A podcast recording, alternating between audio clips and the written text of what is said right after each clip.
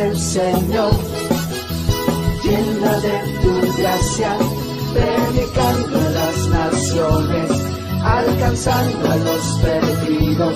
Soy la iglesia del Señor, edificando a tu pueblo, viviendo bajo tu autoridad.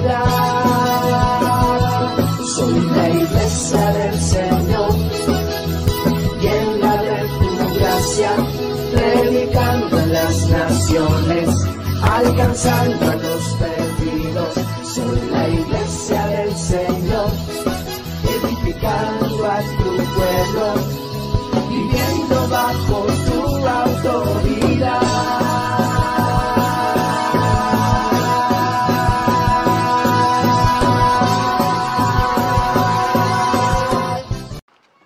Gloria a Dios, ¿cómo estamos? Ya se les está acabando el ánimo. ¿Cómo estamos? Gloria a Dios. ¿Cómo va con, con, sus promesas? Estamos a ocho días de las cinco promesas. ¿Cómo le fue en estos días? A ver, diga algo. Diga de maravilla. Estamos en acción. Hoy vienen un poco fríos. Estamos en acción. Somos una iglesia cristiana, una iglesia extraordinaria y estamos en acción. Amén. Ya no hay palabras altisonantes en casa. Ya no hubo, ¿verdad? Ya no hubo. Ya no dijeron malas palabras. ¿Verdad que ya no?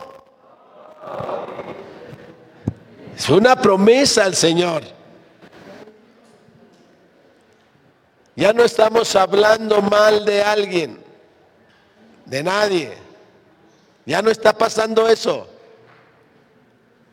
No se ría porque se ríe de su propia promesa. Así es que antes de continuar, si falló, incline su rostro y dígale al Señor, perdón, te, te, prometí, pero esta semana fallé. Pero no cancelo mi promesa. Mi promesa persiste. Y me esforzaré porque a partir de hoy sea retirada el mal hablar de mi lengua.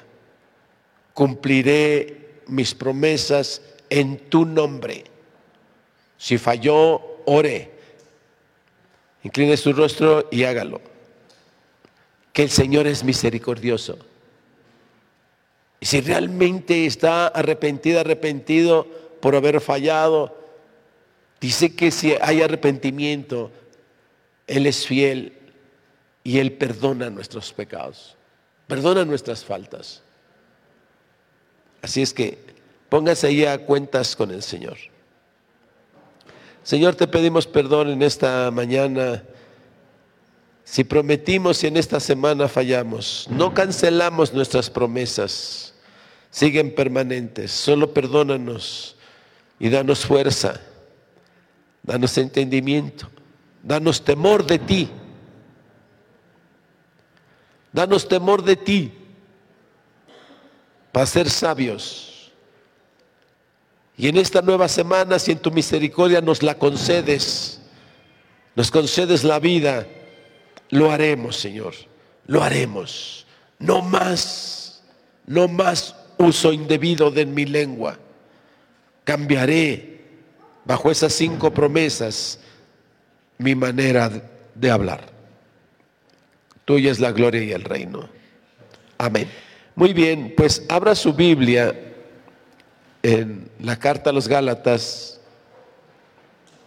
capítulo 6. Gálatas 6. Hoy sí tiene que abrir su Biblia porque hoy por alguna razón, ¿verdad? El Señor no quiso que tuviéramos acá este el proyector. Seguro que dijo que saquen su Biblia. Amén. Gálatas capítulo 6, versículo 7. Si usted ve que alguien no trae Biblia y usted sí, acérquese y dígale, leamos juntos, hermana, hermano, leamos juntos. Y hasta ahí, Gálatas 6, 7. Dice la palabra del Señor, no os engañéis, Dios no puede ser burlado, pues todo lo que el hombre sembrare, eso también segará. Porque el que siembra para su carne, de la carne segará corrupción. Mas el que siembra para el espíritu, del espíritu segará vida eterna. Amén. Gloria a Dios puede tomar su lugar.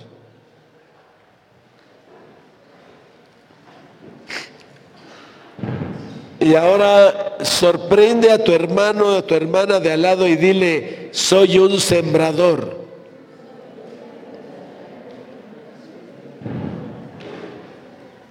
Y ahora al que te dijo eso le dile, ¿a poco? dile yo también.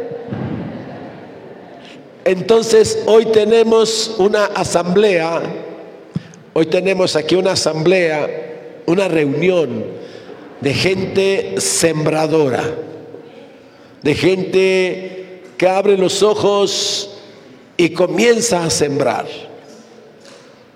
Y cierra la noche los ojos para descansar y revisa su siembra. Y revisa su siembra. Y descansa y al amanecer vuelve a su siembra. Hombres y mujeres, jóvenes, niños y niñas que estamos aquí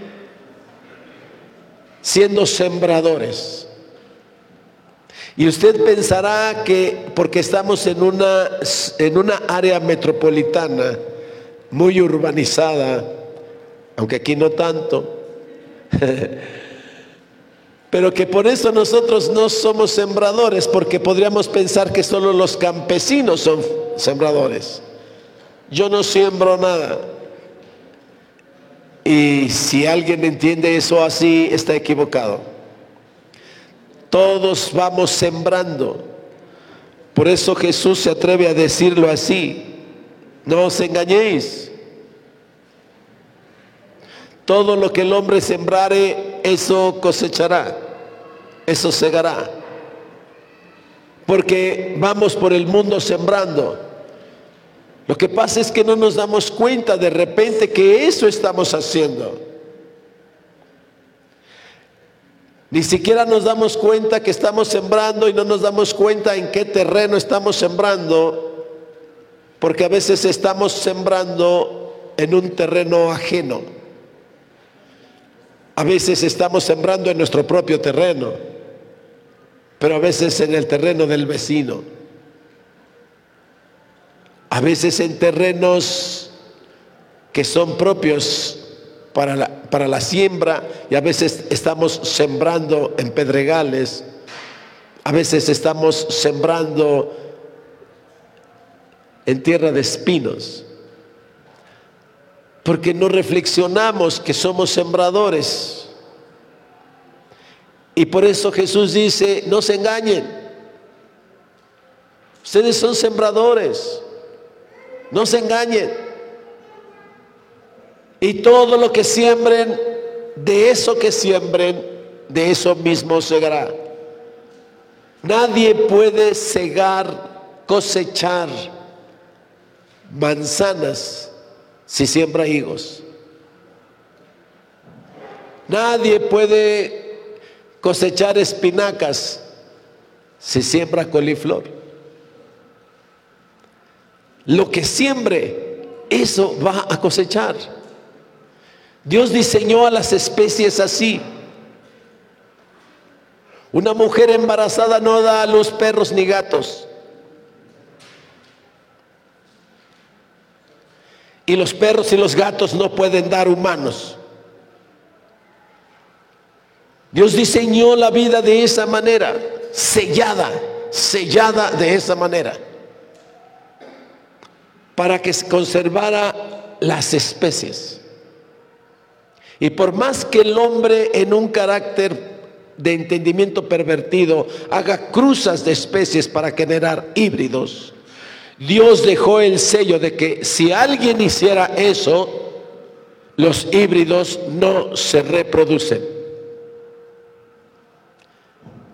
Para que nadie diga yo voy a cruzar caballos con burros y su fruto se va a reproducir. Eso no va a pasar. Dios dejó selladas las cosas así. Porque de Dios nadie se burla. No os engañéis. Dios no puede ser burlado. Dios diseñó las cosas de esa manera y no puede ser burlado por la tecnología. Dios no puede ser burlado por el capricho de una persona. Lo que siembres, eso y no otra cosa, eso vas a cosechar.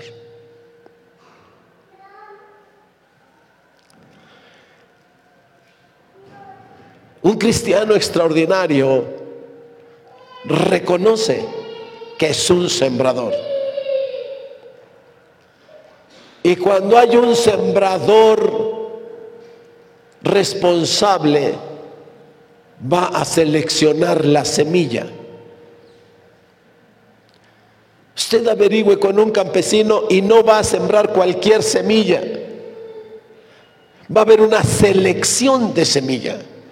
Y cuando usted va, si lo ha hecho alguna vez, a las tiendas donde surten de semilla los campesinos, los costales o los recipientes donde vienen envasadas las semillas, traen al lujo de detalle allí como, como ah, algo presumible. Dice, semilla seleccionada. ¿Verdad?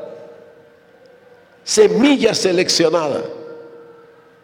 Ahora, si somos sembradores, inevitablemente sembradores, la pregunta es, ¿seleccionamos la semilla que sembramos?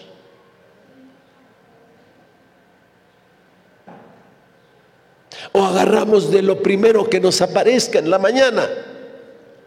El primer coraje, la primera envidia, la primer celo, la primer odio, agarro esa semilla y la siembro en mi hijo. Y la siembro en mi familia. Agarro cualquier semilla que traiga por allí y eso voy sembrando con mis vecinos, eso voy sembrando con mis amigos, eso voy sembrando. No os engañéis, lo que siembres eso vas a cosechar. Qué importante es saber seleccionar la semilla.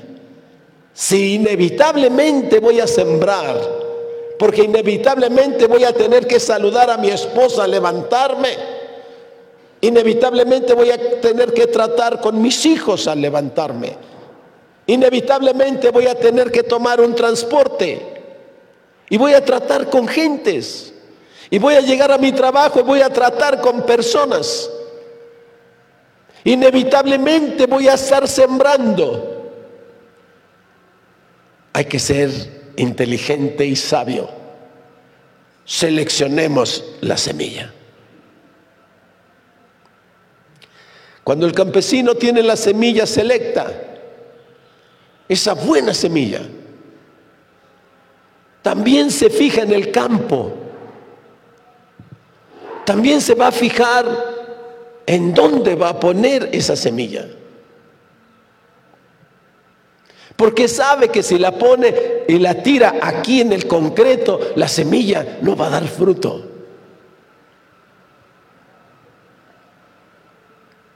Sabe que si le pone la semilla en donde ya está sembrada otra semilla, no va a dar fruto.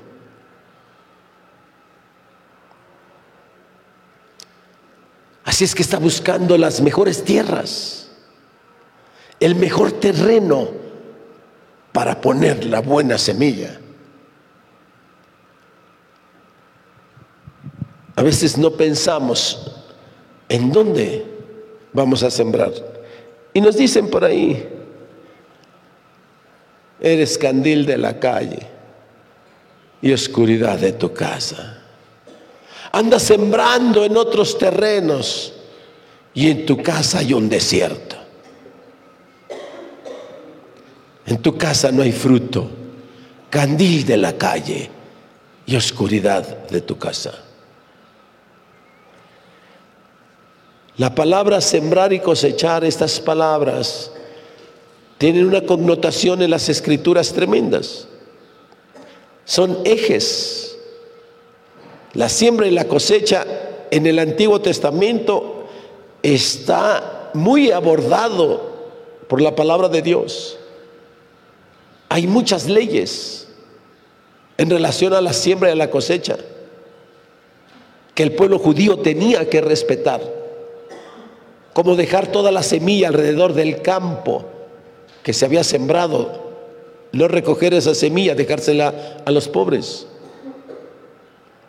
Y así hay un sinnúmero de leyes acerca de la ofrenda, las primicias, las primeras cosechas, etcétera.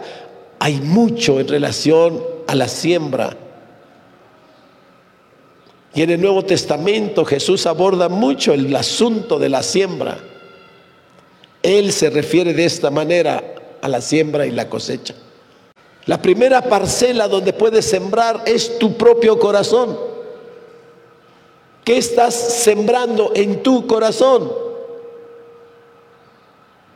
El segundo terreno es tu casa, tu familia. ¿Qué estás sembrando en tu familia? ¿Qué semilla estás sembrando? Y el tercer terreno es todo lo que está alrededor de tu familia. Tu trabajo, tus amistades, tu, vecindario, la iglesia, todo lo que está más allá. ¿Qué estamos sembrando?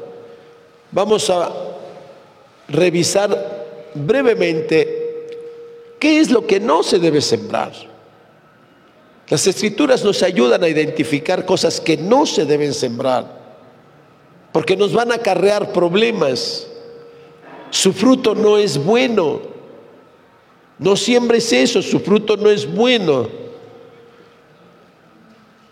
Proverbios 6, 9, vamos a ver qué nos dice.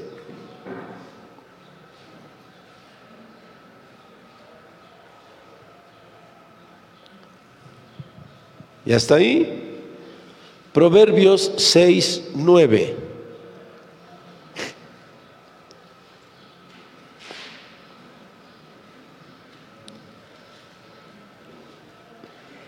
Dígame, ¿ya lo encontró? A mí me decían cuando empecé titubeando en la Biblia que no sabía dónde encontrar algo, me decían, seguro está entre Génesis y Apocalipsis. ¿Ya lo tiene? Dice Proverbios 6:9, el testigo falso que habla mentiras y el que siembra discordia entre hermanos. ¿Perdón? ¿No es ese?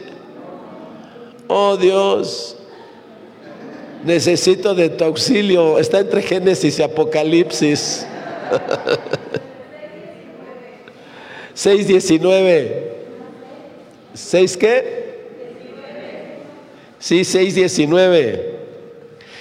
El testigo falso que habla mentiras y el que siembra discordia entre hermanos. La discordia es algo que no debemos sembrar. ¿Sabe usted qué significa concordia? es decir, como una especie de unidad entre dos o más, ¿no? Nos sentimos que somos uno. Llegamos a la iglesia y esperamos que haya concordia,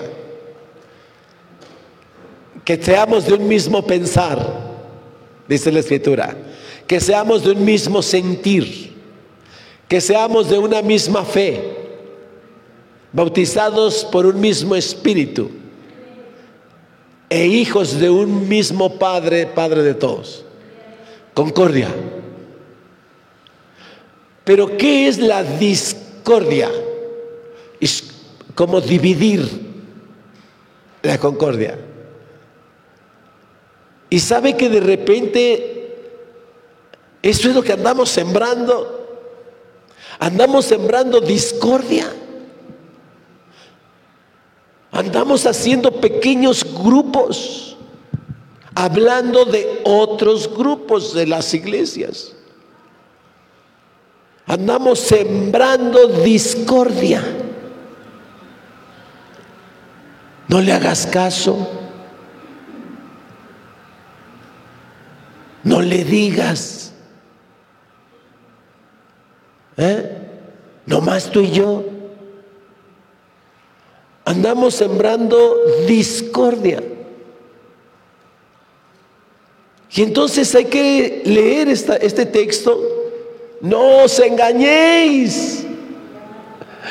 Lo que estés sembrando vas a cosechar.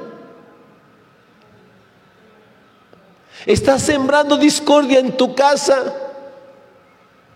No le hagas caso a tu madre. Tu madre es esto. ¿Qué pasó? Ni le vayas a decir a tu padre, ¿eh? porque tu padre, ¿qué pasó? Estás sembrando discordia. No le hagas caso a ese cuate. Es, es, muy engrido, es el jefe aquí de personal, pero se cree mucho. No, no le hagas caso. Estás sembrando discordia allá en el trabajo. No se engañe eso va a cosechar. No sembremos discordia. Sembremos siempre unidad, fraternidad. Amén. Y eso vamos a cosechar. No va a haber gente que te rechace ni, ni que divida tu ministerio. Tu casa no va a ser dividida. Porque tú no estás sembrando discordia en ningún lado. Así es que en tu casa nadie va a poder sembrar discordia. Porque tú no has sembrado discordia en ningún lado. No puedes cosechar discordia si lo que has sembrado es unidad. Tu casa permanecerá unida. No importan los ataques que puedan venir. La iglesia permanecerá unida si no sembramos discordia.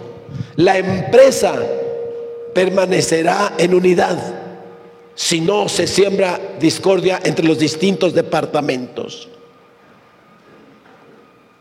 Las comunidades permanecerán en unidad si no se siembra discordia por los distintos movimientos y organizaciones políticas. Pero cuando las organizaciones políticas, cuando los líderes andamos sembrando discordia, nuestro liderazgo va a experimentar discordia. No puede cosechar otra cosa. Lo vemos en el mover político de nuestro país. Ahora ya andan concordando los que durante mucho tiempo se pelearon. Ahora ya son amigos. ¿Qué cosecharon? Pues discordia. Eso sembraron, eso cosecharon. Así es que el principio es válido para todos los planos sociales que lo querramos ver, a nivel nacional, a nivel mundial, a nivel de nuestra casa.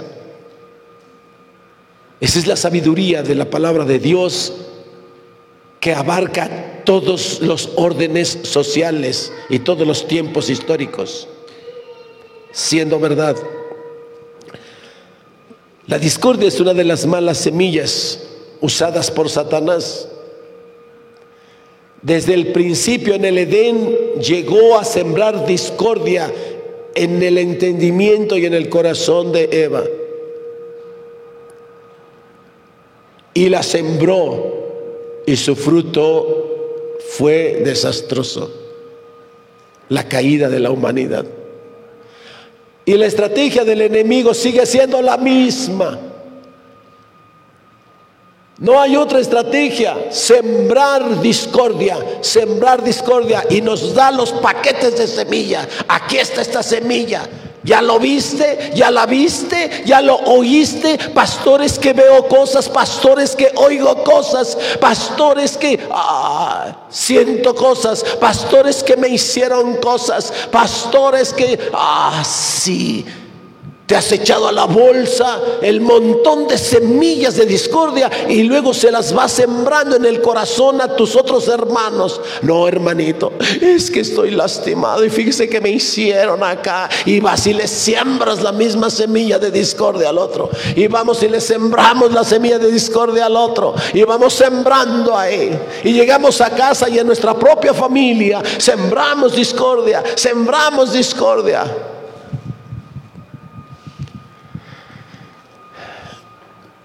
Esta es una de las semillas más eficientes, perversas que usa el enemigo.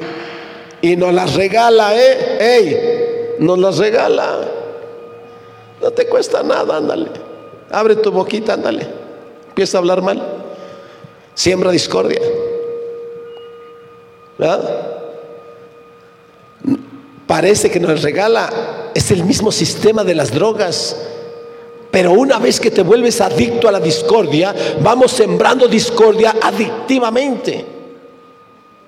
Y el precio que pagamos por la discordia es de dolor, es de muerte. Nos la regala como diciendo es gratis, no va a pasar nada. ¿Cuántas veces he escuchado usted? Yo lo escuché mucho cuando tenía mis hijos adolescentes. Mira, no digas eso. Mira, no hables así. Mira, no hagas esto. ¿Sabe cuál es la respuesta? No pasa nada, no pasa nada. Es lo que el enemigo nos dice. Ándale, métete una cosa de estas, una anfetamina, métete esta, marihuana, métete esto. No pasa nada, no pasa nada. Y sabemos lo que pasa. No siembre discordia. No, no agarre esa semilla. Seleccione semilla. Pero hay otras semillas que son casi igual de dañinas. La mentira. No siembre mentiras. Porque va a cosechar mentira. Los celos. No estés sembrando celos. Va a cosechar celos. No siembre envidia. No siembre incredulidad. No siembre rebeldía. No esté sembrando avaricia. No le esté diciendo al otro, ¿y con eso te conformas?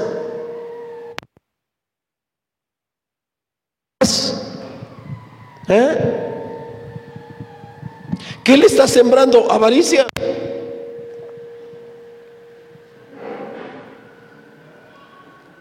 ¿Te están explotando? ¿Ah? En los trabajos llegan mucho y nos hablan así.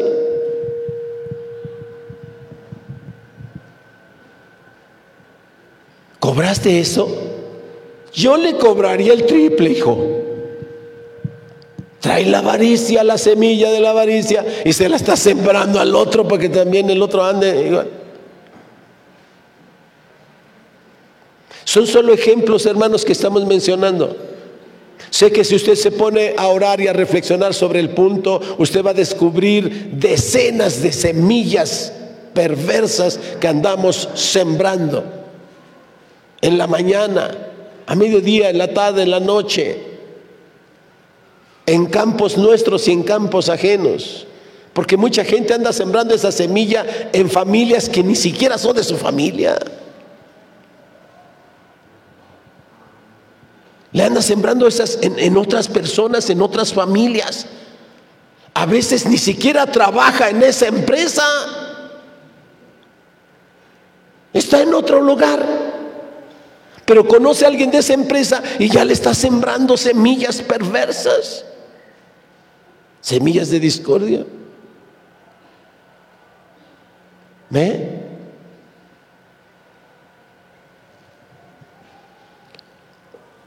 No sembremos estas malas semillas en nuestros hijos. Tampoco con nuestra pareja. No en el trabajo o en la escuela. No andemos sembrando semillas de discordia.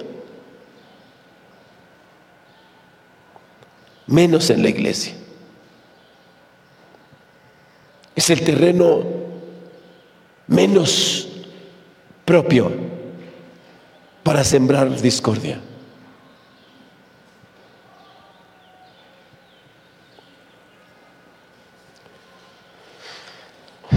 ¿Qué, cómo debemos sembrar? ¿Qué, cómo y dónde debemos sembrar? Ya vimos lo que no hay que sembrar. ¿Qué es lo que sí debemos sembrar? Vamos a Proverbios 11, 18, a ver si no es 8.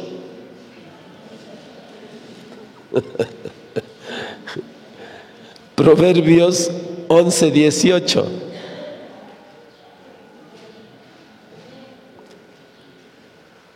¿Y hasta ahí? Dice Proverbios 11, 18. El impío hace obra falsa. El que siembra justicia tendrá galardón firme. La escritura nos dice una buena semilla. ¿Sabes qué, qué, semilla es muy buena que la siembres? Siembra justicia. Siembra justicia. No seas justiciero, eres sembrador, no justiciero, justiciera.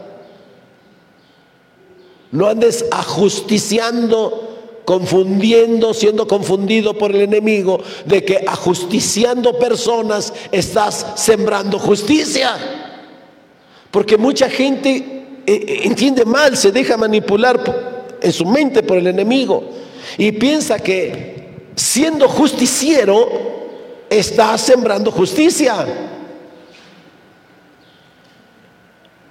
Y eso no es verdad. ¿Cómo se siembra la justicia? ¿Cuál es la justicia? ¿De qué justicia hablan las escrituras? ¿Sabe cuál es el principio de la justicia de Dios? ¿Cuál es el principio supremo de la justicia de Dios? ¿No? Su amor. Es el principio supremo de la justicia de Dios. Y tanto amó Dios al mundo que entregó a su Hijo unigénito para que todo aquel que en Él crea no se pierda, mas tenga vida eterna. Ese es el principio de su justicia, el principio supremo de justicia de Dios es el amor. Le siguen al amor la misericordia. No darle lo que merece, no darnos lo que merece. Porque si no fuese por sus misericordias, ya nos habría fulminado a todos. Así es que su justicia nos sostiene. Por justicia, por su justicia estamos aquí. Porque estamos aquí por su amor, que hace salir el sol para justos y pecadores. Estamos aquí por su misericordia, porque no nos da lo que merecemos por nuestro pecado, por nuestras perversidades. Hacemos cosas absolutamente indebidas y Él cuida nuestro cuerpo. ¿Cuántas personas seguro ya deberían tener sida o ya deberían tener sífilis o ya deberían o deberíamos haber muerto? Pero por su misericordia, Él nos está sosteniendo. Y esa es la justicia de Dios.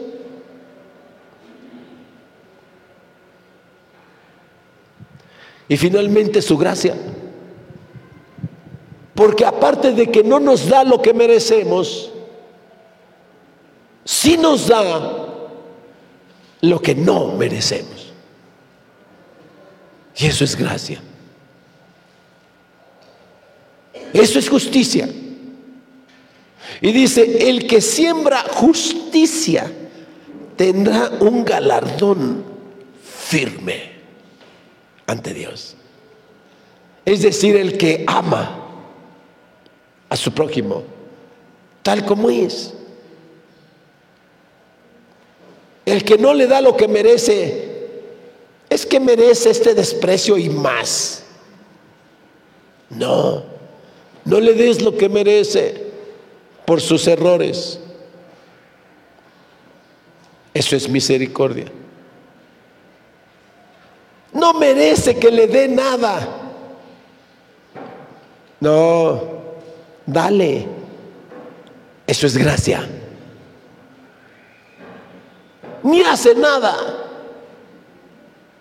Ni viene al culto. Viene pero no sirve en ningún ministerio. ¿Por qué le voy a dar? Porque has entendido la gracia. Porque no le das por sus méritos. Le das sencillamente porque lo amas. Y eso es gracia. ¿Eh? Entonces dice en Proverbios que el que siembra justicia, galardón firme va a tener. Y un galardón es algo que distingue a alguien. ¿Ha visto los galardones que traen los militares? Que nos damos cuenta que es teniente, que es cabo, que es sargento, que es teniente, que es capitán, que es por las insignias, los galardones que trae acá. Dice que si nosotros sembramos justicia, nuestro galardón ante Dios es firme. ¿Eh?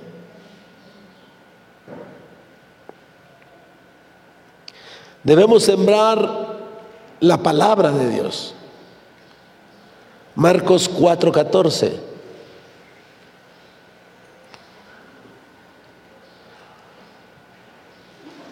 Decíamos al principio, todos somos sembradores. El problema es la semilla que sembramos y el terreno donde la depositamos. Marcos 4:14. ¿Quién es el sembrador? Las escrituras nos enseñan rápido. El sembrador es el que siembra qué cosa? La palabra. El sembrador es el que siembra la palabra. ¿Qué palabra estás sembrando en tu prójimo? Tienes que revisar. Si es el árbol genealógico, le recuerdas a su mamá y a toda su parentela. Esa es la palabra que está sembrando. Si estamos sembrando palabras de desprecio, de humillación, tarado, idiota, imbécil. ¿Qué palabra estáis sembrando? Y es obvio que las escrituras se refieren a la palabra de Dios. Amén.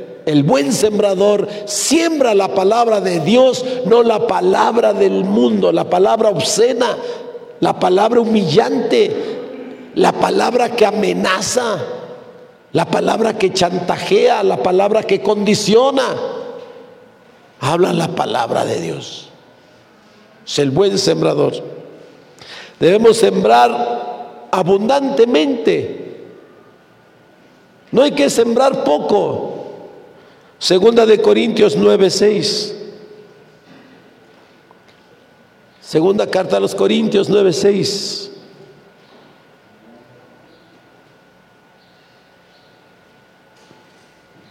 Cuando lo tengas, diga amén. Gloria a Dios. Dice, pero esto digo, El que siembra escasamente, también segará escasamente. Y el que siembra generosamente, generosamente también segará. Si queremos ser buenos sembradores, vamos a seleccionar una buena semilla que es la palabra de Dios. Y vamos a sembrar no poco. ¿Cuántas veces, cuántos minutos de cada día dedicas a sembrar la palabra de Dios en tu propio corazón, en tu familia y en todo tu círculo social. ¿Cuántos minutos estás dedicando a leer la Biblia para que la palabra de Dios sea sembrada en tu propio corazón? ¿Cuánto tiempo estás dedicando a sembrar en tu familia, hablando de la palabra de Dios y escudriñándola en tu familia para que la palabra de Dios, que es la buena semilla, esté sembrada en tu familia? 16 horas en promedio permanecemos no dormidos, despiertos, conscientes. De esas 16 horas, haz tus cuentas y revisa cuántas de esas horas dedicas a sembrar correctamente. Y solo quiero que entiendas esto. Todas las horas que no dedicamos a sembrar la buena semilla, la estamos dedicando a sembrar la mala semilla, porque vamos sembrando todo el tiempo. Ahora mismo estoy sembrando. Y cuando termine el culto voy a bajar y voy a tratar a personas y estoy sembrando. Y ahorita mismo, aunque te esté dando sueño, estás sembrando. Vamos sembrando en todo tiempo. Así es que si eso es verdad, cada minuto que no dedico a sembrar la buena semilla, estoy sembrando otra semilla.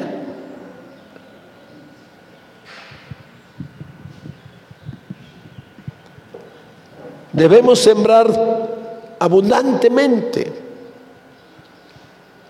para cosechar generosamente. Debemos sembrar en el corazón de las personas. Allí se debe sembrar. Muchas veces sembramos la semilla en la cabeza y en la cabeza no da fruto. La semilla tiene que ser sembrada en el corazón de las personas. Tenemos que buscar la manera que llegue al corazón de las personas. Por eso autores de homilética, hay hasta obras que le han puesto títulos como este,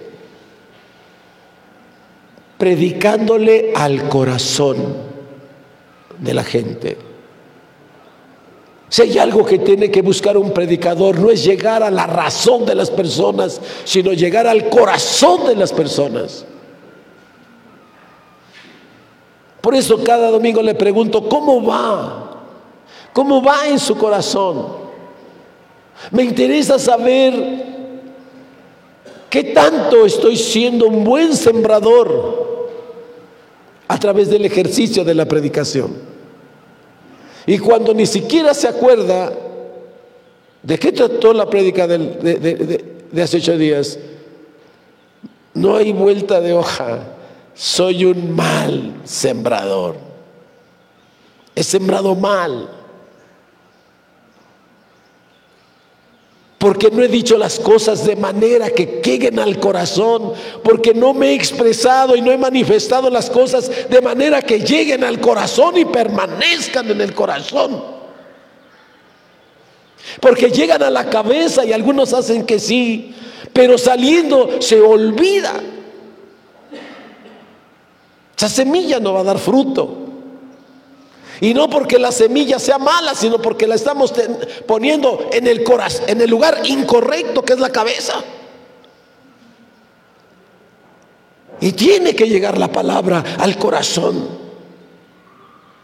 Mire, todos hemos experimentado esto con los hijos. Es que ya le dije, pastor, pero no te lo dije. ¿Acaso no te lo dije? Y todavía el chamaco hace, pues sí. Sí, me lo dijo. Pero no procuró mi padre, mi madre, no procuraron que llegara a mi corazón. Se conformaron con haberlo dicho, pues yo ya lo dije. Pero no, no nos preocupamos si ese, esa cosa que dijimos está llegando al corazón de mi hijo, de mi hija, o se está quedando simplemente en su oído, en su cerebro. Ya le dije muchas veces que no vaya a embriagarse. Te llega briago. Pero no es por falta de consejo, pastor. Tienes razón. Porque le has dado el buen consejo. Solo que no te preocupaste de poner ese buen consejo en donde iba a dar fruto. Solamente lo pusiste en sus orejas.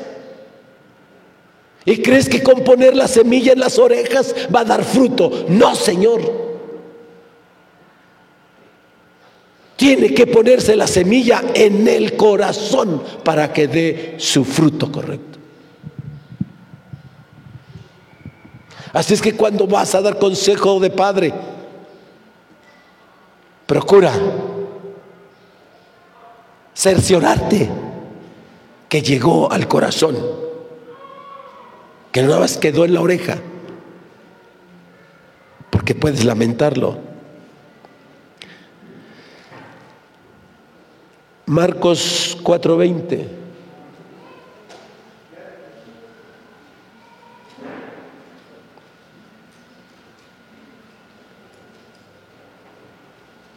Marcos 4:20.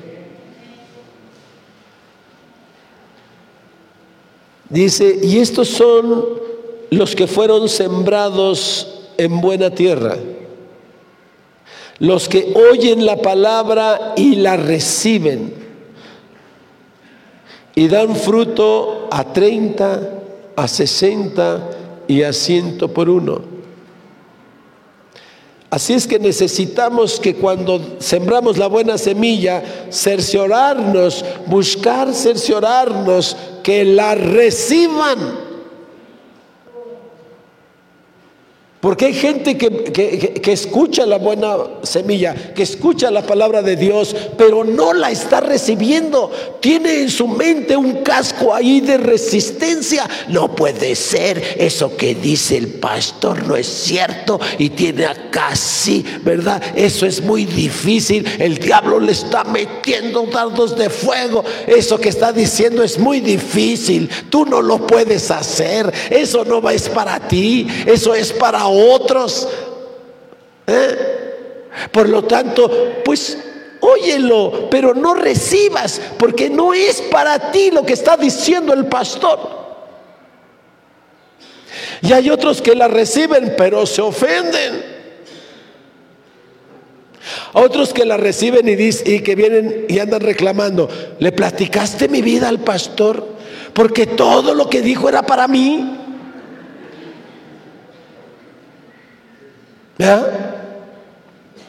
Porque está recibiendo la palabra, pero le ofende. Y entonces, ¿cómo le ofende? A final de cuentas, ¿qué hace con esa palabra? La bota. Porque ¿cómo le ofende? La bota. Reciba la palabra, abrácela. Aunque le ofenda, aunque sienta como que le ofende, le quiere sanar. Quiere dar buen fruto a 30, 60 y al ciento por uno, dice.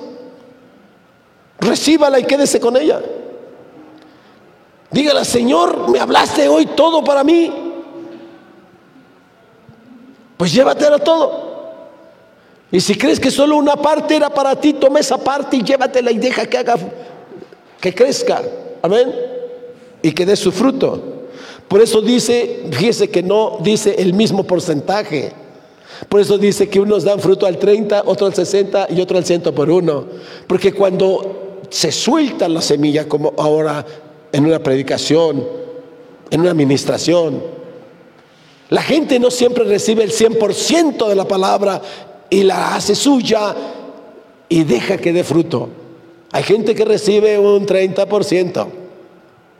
Va a dar fruto al 30%. Hay gente que recibe un 60% de la palabra. Va a dar fruto al 60%. Amén. No sé qué porcentaje estés recibiendo el día de hoy. Pero tu casa le va a agradecer a Dios si recibes al menos el 30% de la palabra, porque vas a dar fruto al 30%. Sembremos abundantemente, aunque la cosecha sea para otros. Yo que tanto me esforcé, ¿verdad? Mira qué buen muchacho hice. Mira mi hijo guapo, inteligente, recente, respetuoso, honrado, eh, honesto, comprometido, guau, guau, guau. Y esa desdichada se lo vino a llevar.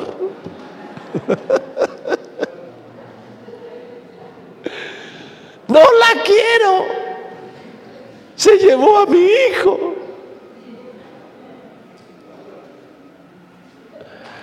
Y ese Aragán se vino a llevar a mi preciosa, pequeñita, hermosa, muchachita respetuosa, decente, que nunca chupa, nunca dice majaderías, que nunca hace nada malo, que no ve pornografía, que no anda en las redes sociales, mi niña hermosa, profesionista.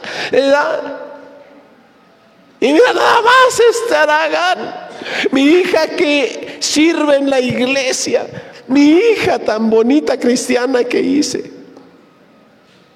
Porque estuve sembrando la buena semilla en mi hija, en mi hijo. Y vino este y se la llevó.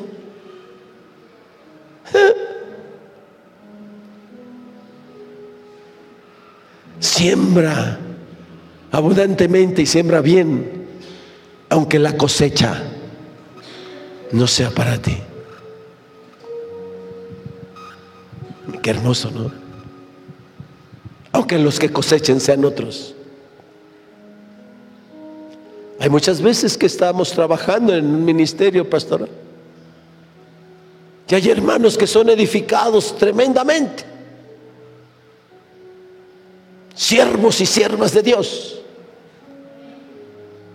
Y se van. Se van otra iglesia, a servir en otro lado. Y conozco a, compañeros, hermanos, pastores, que los he oído hablar con cierta indignación.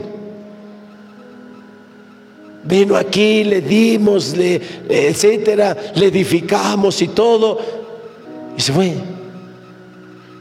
Ni las gracias dio. Simplemente ya está sirviendo allá con todo lo que acá recibió. Y se siente su corazón, siento indignado. Y la escritura nos enseña que no debe ser así. Siembra abundantemente aunque la cosecha no sea para ti.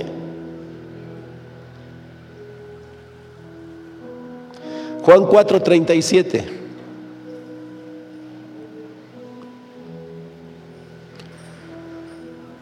Juan 4:37.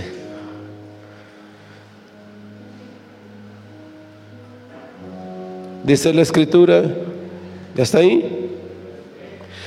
Porque en esto es verdad el dicho, uno es el que siembra y qué, y otro el que ciega. Muchas veces me han dicho, comentarios, preguntas, entiendo que amorosas y todo lo que usted quiera. Una vez estaba construyendo una cabañita que yo tenía antes de ser converso, la idea de que cuando me hiciera viejo, como ahora ya lo soy, me iría a vivir a esa cabañita. Y empezamos a construirla entre uno de mis hijos, dos de mis hijos y yo, empezamos a levantarla. Y puse las recámaras en la parte de arriba. Y llegó una persona y me dijo, ¿para qué construyes las recámaras arriba, Gabriel? ¿Que no te das cuenta que te estás haciendo viejo? Tú no vas a poder subir las escaleras. Mejor construye teniendo tu recámara en la primera planta. Eso es cuando trabajas porque tú quieres cosechar para ti. Alguien me ha preguntado alrededor de este ministerio.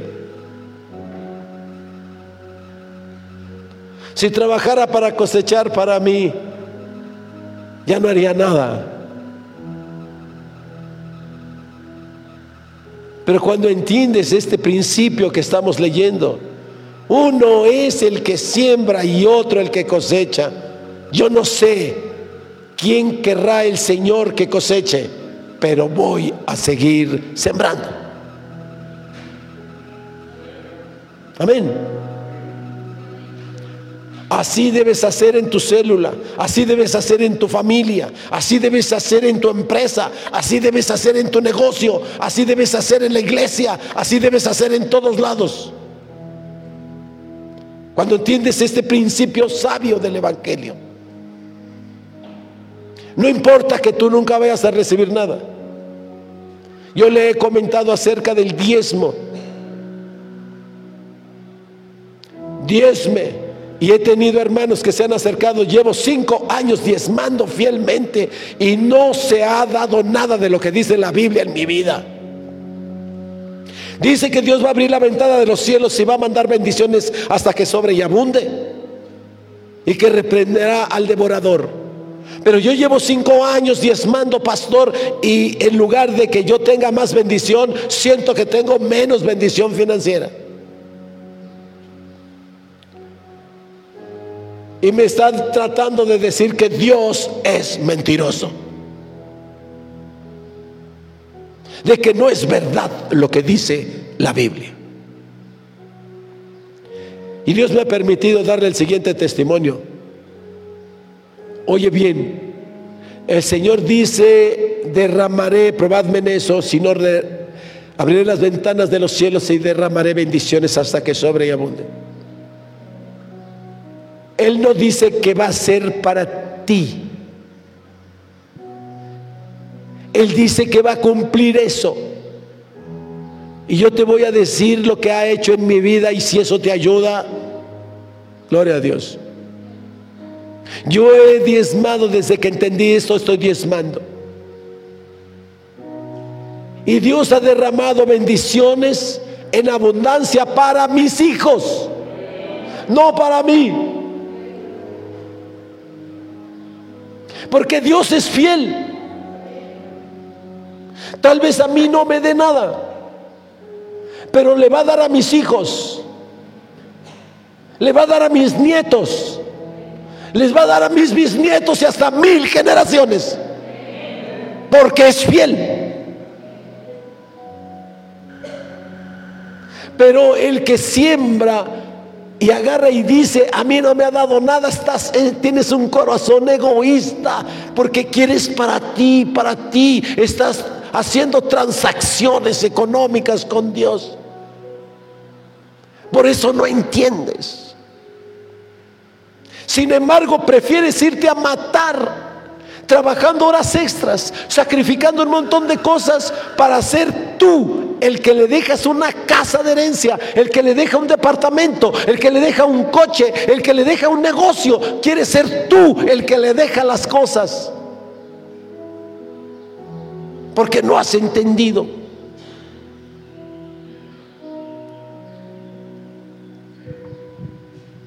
Tú siembra y verás la fidelidad y la justicia y la perfección de Dios. Que Él va a bendecir tus generaciones que la casa que yo no les puedo dar, Dios les va a dar una mansión. Que la salud y el cuidado que yo no les puedo dar, Él se los va a dar. Porque dijo que va a derramar bendiciones hasta que sobre y abunde. Y dijo que va a reprender al devorador, al que vino a robar, matar y destruir. Él lo va a reprender. Así es que el que va a cuidar a mis hijos es Él. El que los va a proveer es Él. Y a mis nietos y a mis bisnietos. ¡Oh, qué hermoso es entender lo que es ser sembrador! Amén. Y Dios quiere una iglesia sembradora. Pero que entienda la siembra y la cosecha. Y vamos a cerrar con esto. Debemos sembrar y cultivar. No debemos sembrar y abandonar. Hay gente que siembra y luego abandona. Yo lo he visto en los espacios verdes de la congregación. Hay cosas que se han sembrado y que después de haber sido sembradas, nadie las ha cultivado. Hay plantas que ya se murieron porque se sembraron y no se cultivaron. Hay pasto, prado que se echó a perder porque está sembrado y no hay quien lo pode, no hay quien lo limpie. Se seca, se marchita, se contamina de hierba silvestre porque no hay quien lo cultive. Así hay cristianos que les ha sido sembrada la palabra, pero no hay quien los cultive. Están solos. Unos porque no hay quien vaya. Se necesitan líderes, se necesitan amantes del Evangelio, que estén al pendiente de aquel que fue sembrada la semilla y que hay que cuidarlo. Pero también hay terrenos que como tienen dos piececitos, agarran y no se dejan cultivar reciben la semilla y se echan a correr. Y acá está el pastor diciéndoles, déjate pastorear. Y no quiere pastorear. No quiere, se echa a correr. Abra su Biblia en Eclesiastés 11:6.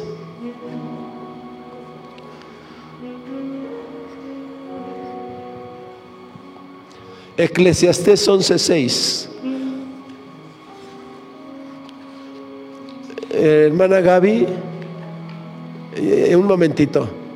Ya terminando esto, ahorita los reparte, por favor.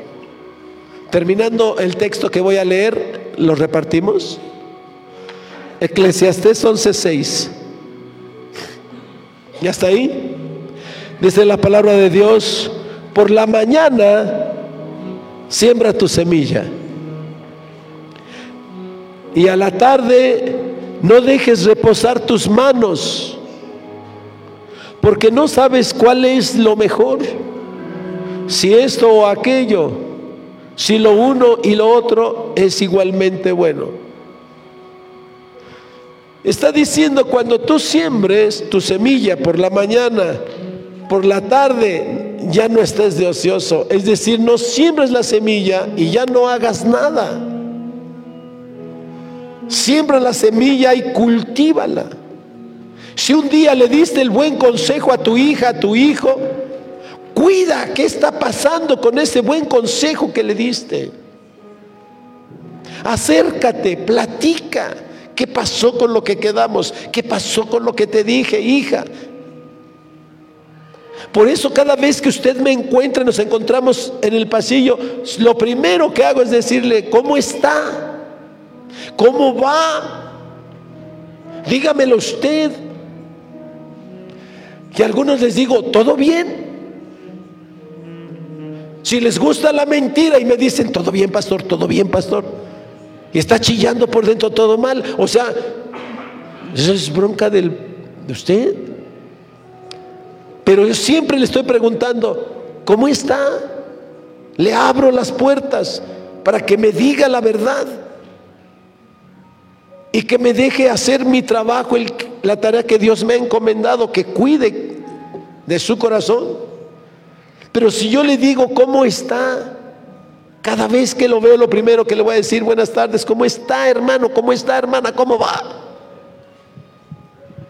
Porque no quiero sembrar la semilla en la mañana y en la tarde quedarme con las manos ociosas.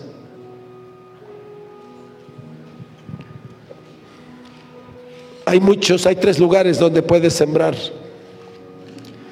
pero te están repartiendo ahí una imagen. Hace ocho días te di un papelito, te dimos un papelito con las cinco promesas para cambiar nuestra manera de hablar. Y te invité y te sugerí que pusieras ese papelito en tu refrigerador, en un lugar visible para que no se te olvide. Hoy te voy a dar, te están dando otro, otro papelito, que también te voy a invitar que al lado del papelito de tus promesas, pegues este corazón. ¿Ya todos tienen ahí? ¿Ok? Sabes, es un corazón y ese corazón representa tu corazón, no el de tu vecino es tu corazón. Y le pusimos ahí una plantita, una semilla, una buena semilla y cuatro hojitas. Hasta arriba dice ahí, amaré a mis hermanos tal como son. Ese va a ser el fruto. Si la semilla de amor que es Dios y que representa el Evangelio, hoy la tienes en tus manos, siémbrala en tu corazón para que puedas dar el fruto de amar a tu hermano tal como es, no rechazarlo. Por eso hay tres hojitas que va a haber que tendrán que caerse. No llenaré, no llamaré necio a mi hermano.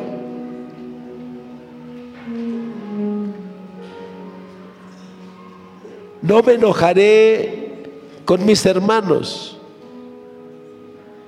y no le llamaré fatuo a mi hermano.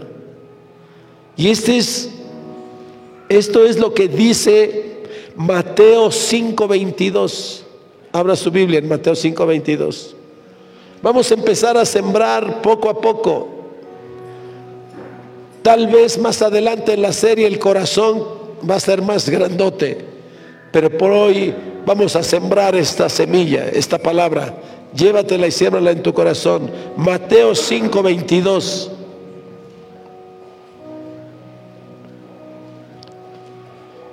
Dijo Jesús, ¿ya está ahí?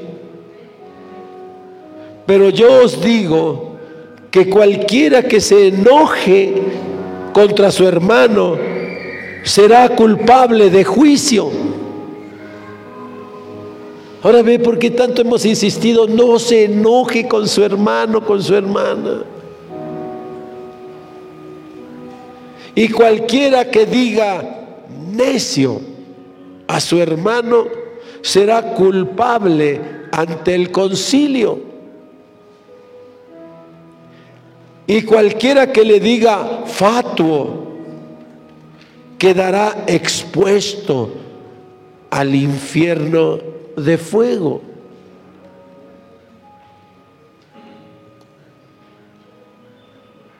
Este es el gran pastor. No es el pastor Gabriel, es el gran pastor. El que está diciéndonos eso. Por eso ese corazoncito lleva este texto, Mateo 5:22. Allí va en ese corazoncito.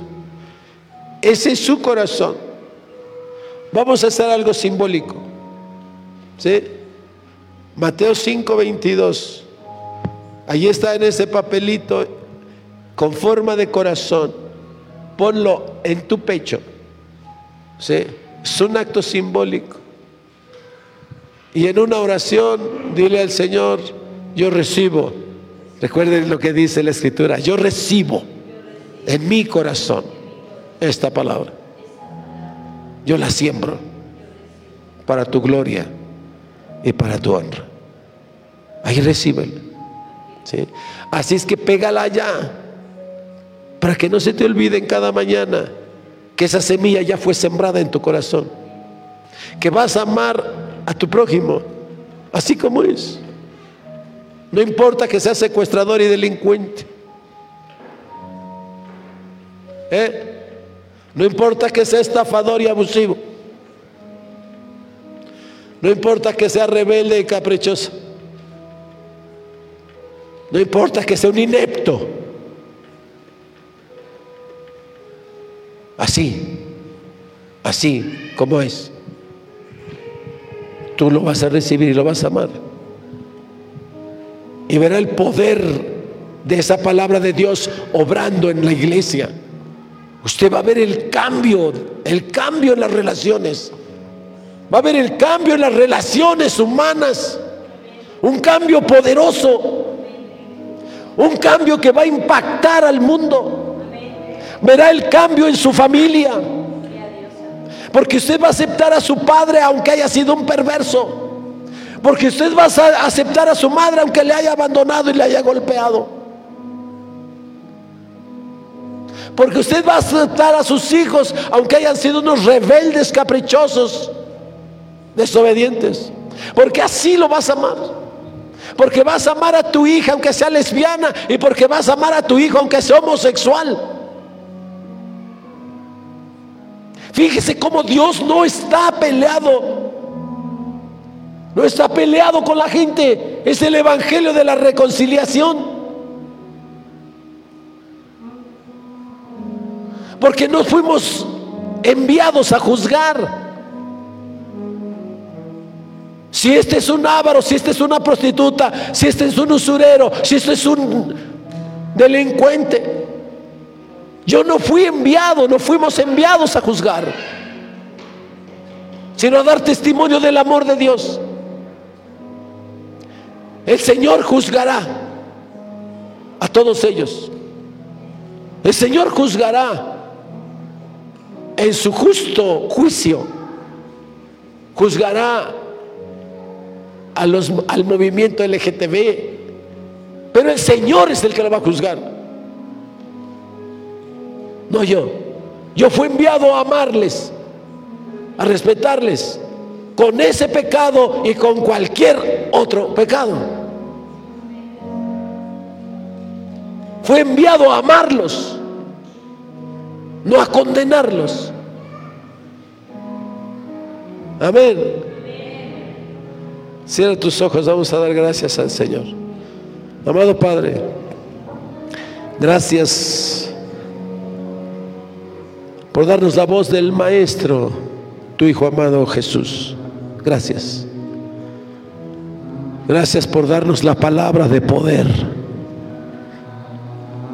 Gracias por sembrarla en nuestro corazón. Cultívala, Señor, cultívala. Y lo que tengamos que hacer, danos la fuerza y la sabiduría y el entendimiento para hacerlo. Ayúdanos a cultivar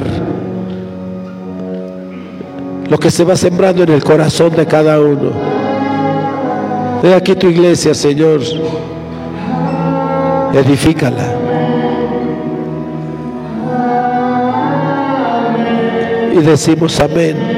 Y decimos amén. Que así sea.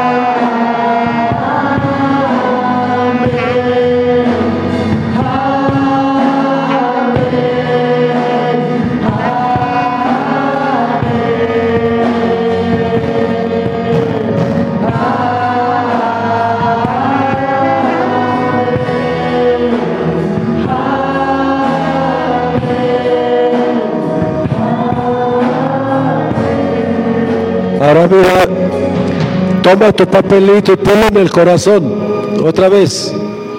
Y ya no digas más, solo di amén. Ponlo en tu corazón. Ya sabes lo que dice el papelito. Ponlo en tu corazón y solo dile al Señor cantando, amén. Que así sea. Ah, pégalo ahí a tu corazón y ahí vamos.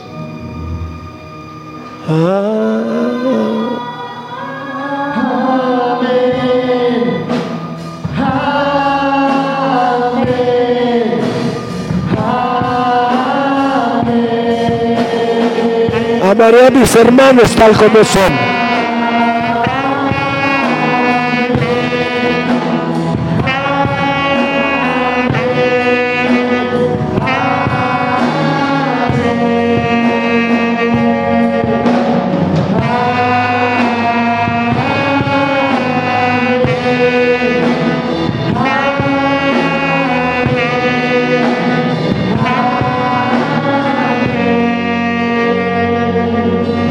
Gloria Dios. Toma tu lugar. Eh, te recuerdo que cuando decimos toma tu lugar, no es simplemente agarrar y ponerse en una silla. Toma tu lugar. Es más poderoso. Toma tu lugar. Eres hija de Dios. Toma tu lugar. Eres hijo de Dios, toma tu lugar. Amén. Es muy, muy poderoso decirle a alguien, toma tu lugar. Porque estás desubicado. Porque estás desubicada. Estás tomando el lugar que no te corresponde. Eres hijo de Dios, eres hija de Dios. Toma tu lugar. Amén. Gloria a Dios Señor, llena de tu gracia, predicando a las naciones, alcanzando a los perdidos. Soy la iglesia del Señor, edificando a tu pueblo, viviendo bajo tu autoridad.